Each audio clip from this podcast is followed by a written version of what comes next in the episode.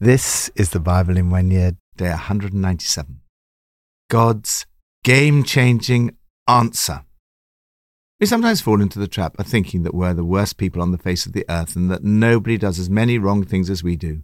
But Romans 3:23 says that all have sinned and fall short of the glory of God. Every man, woman, or child who was ever born or ever will be has a problem with sin. But the good news is that God has provided an answer to our dilemma, writes Joyce Meyer. When St. Augustine found the answer in 386, a clear light flooded his heart. Martin Luther found the answer, and a few years later, the Reformation began in 1517. When John Wesley understood the answer in 1738, his heart was strangely warmed, and the seeds of a revival began. In each case, their lives were radically changed through understanding the righteousness of God. It's a game changer. The moment anyone comes to understand this expression, it changes your life. It certainly changed mine. From Psalm 85 I will listen to what God the Lord says. He promises peace to his people, his faithful servants, but let them not turn to folly. Surely his salvation is near those who fear him, that his glory may dwell in our land. Love and faithfulness meet together. Righteousness and peace kiss each other. Faithfulness springs forth from the earth, and righteousness looks down from heaven. The Lord will indeed give what is good, and our land will yield its harvest. Righteousness goes before him, and prepares the way for his steps. God's answer gives you his peace. I grew up in an atmosphere of strife, writes Joyce Meyer, and that was all I ever knew. I had to learn an entirely new way of living. Now I'm addicted to peace. As soon as my peace disappears, I ask myself how I lost it and start looking for ways to get it back. God has promised peace to his people. This does not necessarily mean outward peace. The pressures, difficulties, trials, battles, and busyness may not disappear, but in all this, God has promised to give you his peace. This peace comes from listening to what God the Lord says. Peace is very closely connected with righteousness. The psalmist says righteousness and peace kiss each other.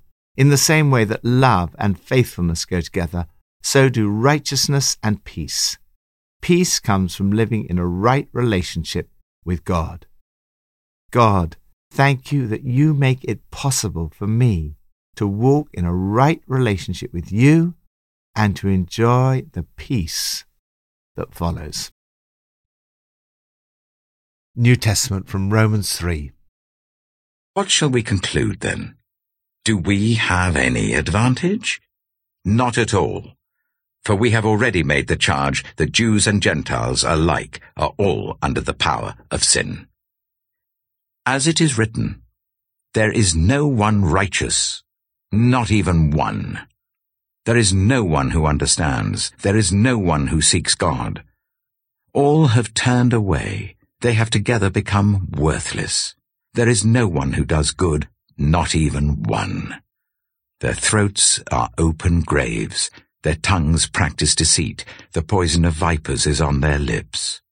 Their mouths are full of cursing and bitterness, their feet are swift to shed blood, ruin and misery mark their ways, and the way of peace they do not know.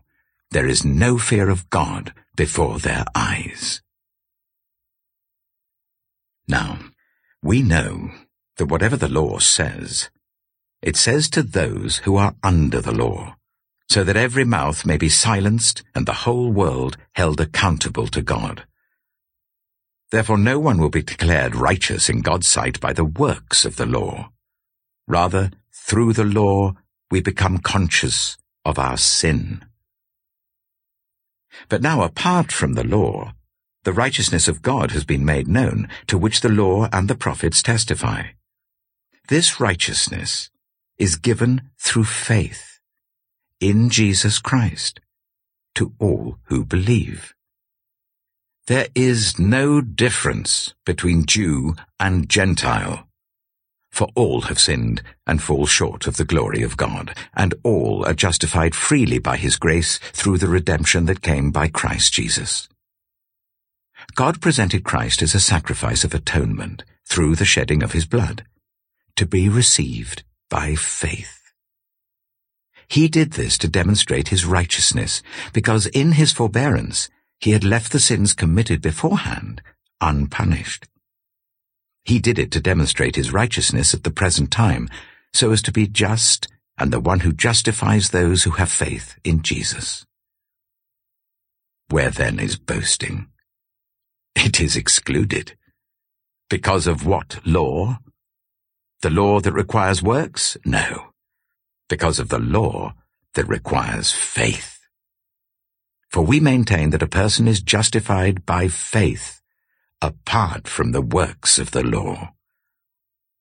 Or is God the God of Jews only? Is he not the God of Gentiles too? Yes, of Gentiles too, since there is only one God who will justify the circumcised by faith and the uncircumcised through that same faith.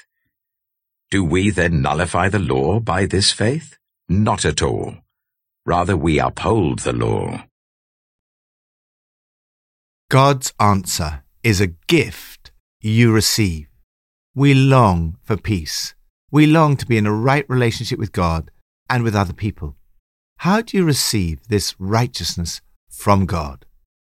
Paul continues his argument that no one is righteous on their own.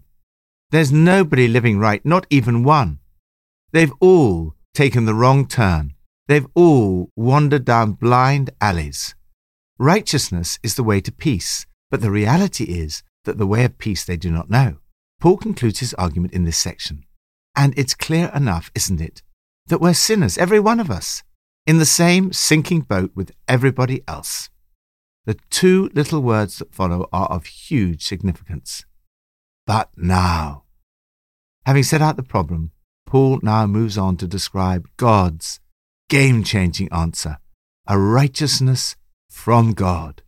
This righteousness from God cannot be achieved through the law, because no one apart from Jesus has ever kept the entire law. The Old Testament, the law, and the prophets testifies about this and points towards God's answer. This righteousness from God comes through faith in Jesus Christ to all who believe. This righteousness from God cannot be earned. It is a pure gift that you receive through faith in Jesus Christ. It's a gift to all who believe. Paul then uses three images to describe what Jesus' death on the cross has achieved. Each is like a facet of a diamond.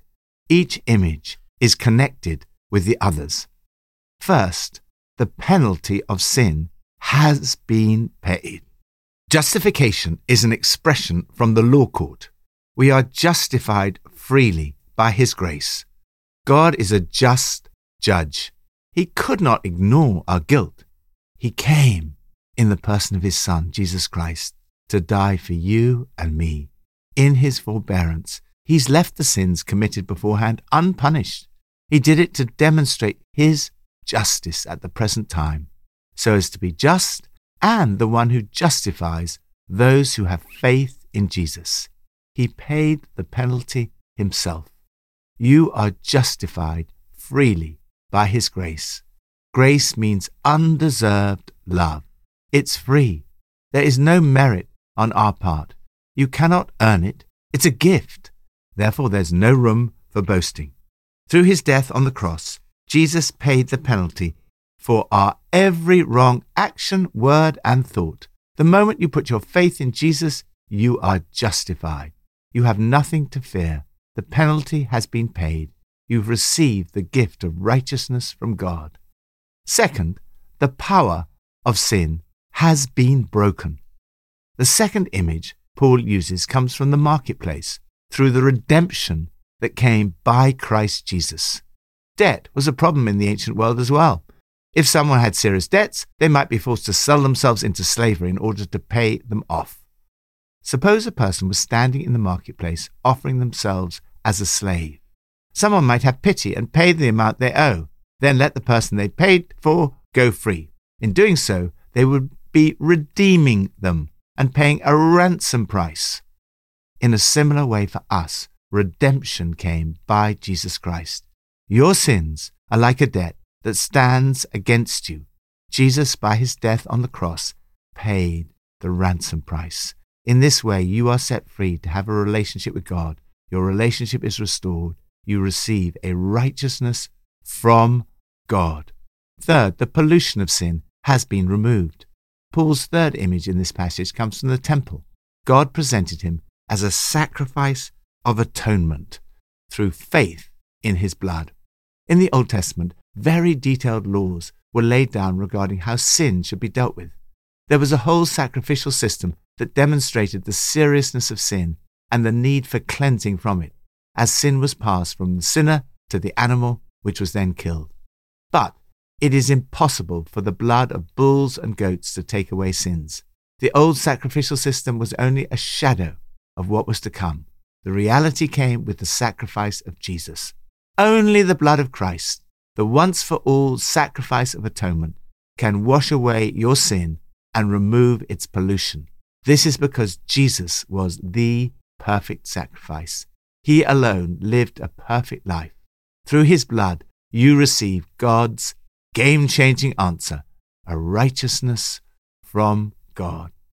Lord, how can I ever thank you enough for the gift of the righteousness from God by faith in Jesus? Thank you that as a result of your righteousness, I can receive peace, forgiveness, freedom, and cleansing through the blood of Jesus.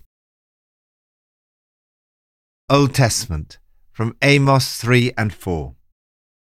Hear this word, people of Israel, the word the Lord has spoken against you, against the whole family I brought up out of Egypt. You only have I chosen, of all the families of the earth. Therefore I will punish you for all your sins. Do two walk together, unless they have agreed to do so? Does a lion roar in the thicket when it has no prey? Does it growl in its den when it has caught nothing? Does a bird swoop down to a trap on the ground when no bait is there? Does a trap spring up from the ground if it has not caught anything? When a trumpet sounds in a city, do not the people tremble? When disaster comes to a city, has not the Lord caused it? Surely the sovereign Lord does nothing without revealing his plan to his servants the prophets. The lion has roared, who will not fear? The sovereign Lord has spoken, who can but prophesy? Proclaim the fortresses of Ashdod and to the fortresses of Egypt. Assemble yourselves on the mountains of Samaria. See the great unrest within her and the oppression among her people. They do not know how to do right, declares the Lord, who store up in their fortresses what they have plundered and looted. Therefore this is what the sovereign Lord says. An enemy will overrun your land, pull down your strongholds and plunder your fortresses. This is what the Lord says. As a shepherd rescues from the lion's mouth only two leg bones or a piece of an ear, so will the Israelites living in Samaria be rescued, with only the head of a bed and a piece of fabric from a couch. Hear this, and testify against the descendants of Jacob, declares the Lord, the Lord God Almighty. On the day I punish Israel for her sins, I will destroy the altars of Bethel. The horns of the altar will be cut off and fall to the ground. I will tear down the winter house along with the summer house. The houses adorned with ivory will be destroyed, and the mansions will be demolished, declares the Lord. Amos chapter 4 Hear this word, you cows of Bashan on Mount Samaria you women who oppress the poor and crush the needy, and say to your husbands, Bring us some drinks. The sovereign Lord has sworn by his holiness, The time will surely come when you will be taken away with hooks, the last of you with fishhooks. You will each go straight out through breaches in the wall, and you will be cast out towards Harmon, declares the Lord. Go to Bethel and sin. Go to Gilgal and sin yet more. Bring your sacrifices every morning, your tithes every three years. Burn leavened bread as a thank offering, and brag about your free will offerings. Boast about them, you Israelites, for this is what you love to do, declares the sovereign Lord. I gave you empty stomachs in every city, and lack of bread in every town, yet you have not returned to me, declares the Lord. I also withheld rain from you when the harvest was still three months away. I sent rain on one town, but withheld it from another. One field had rain, another had none, and dried up. People staggered from town to town for water, but did not get enough to drink. Yet you have not returned to me, declares the Lord. Many times I struck your gardens and vineyards, destroying them with blight and mildew. Locusts devoured your fig and olive trees, yet you have not returned to me, declares the Lord. I sent plagues among you, as I did to Egypt. I killed your young men with the sword, along with your captured horses. I filled your nostrils with the stench of your camps, yet you have not returned to me, declares the Lord.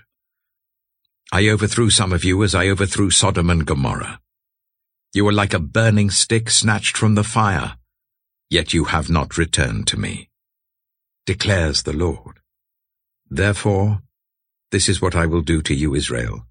And because I will do this to you, Israel, prepare to meet your God. He who forms the mountains, who creates the wind, and who reveals his thoughts to mankind, who turns dawn to darkness and treads on the heights of the earth. The Lord God Almighty is his name.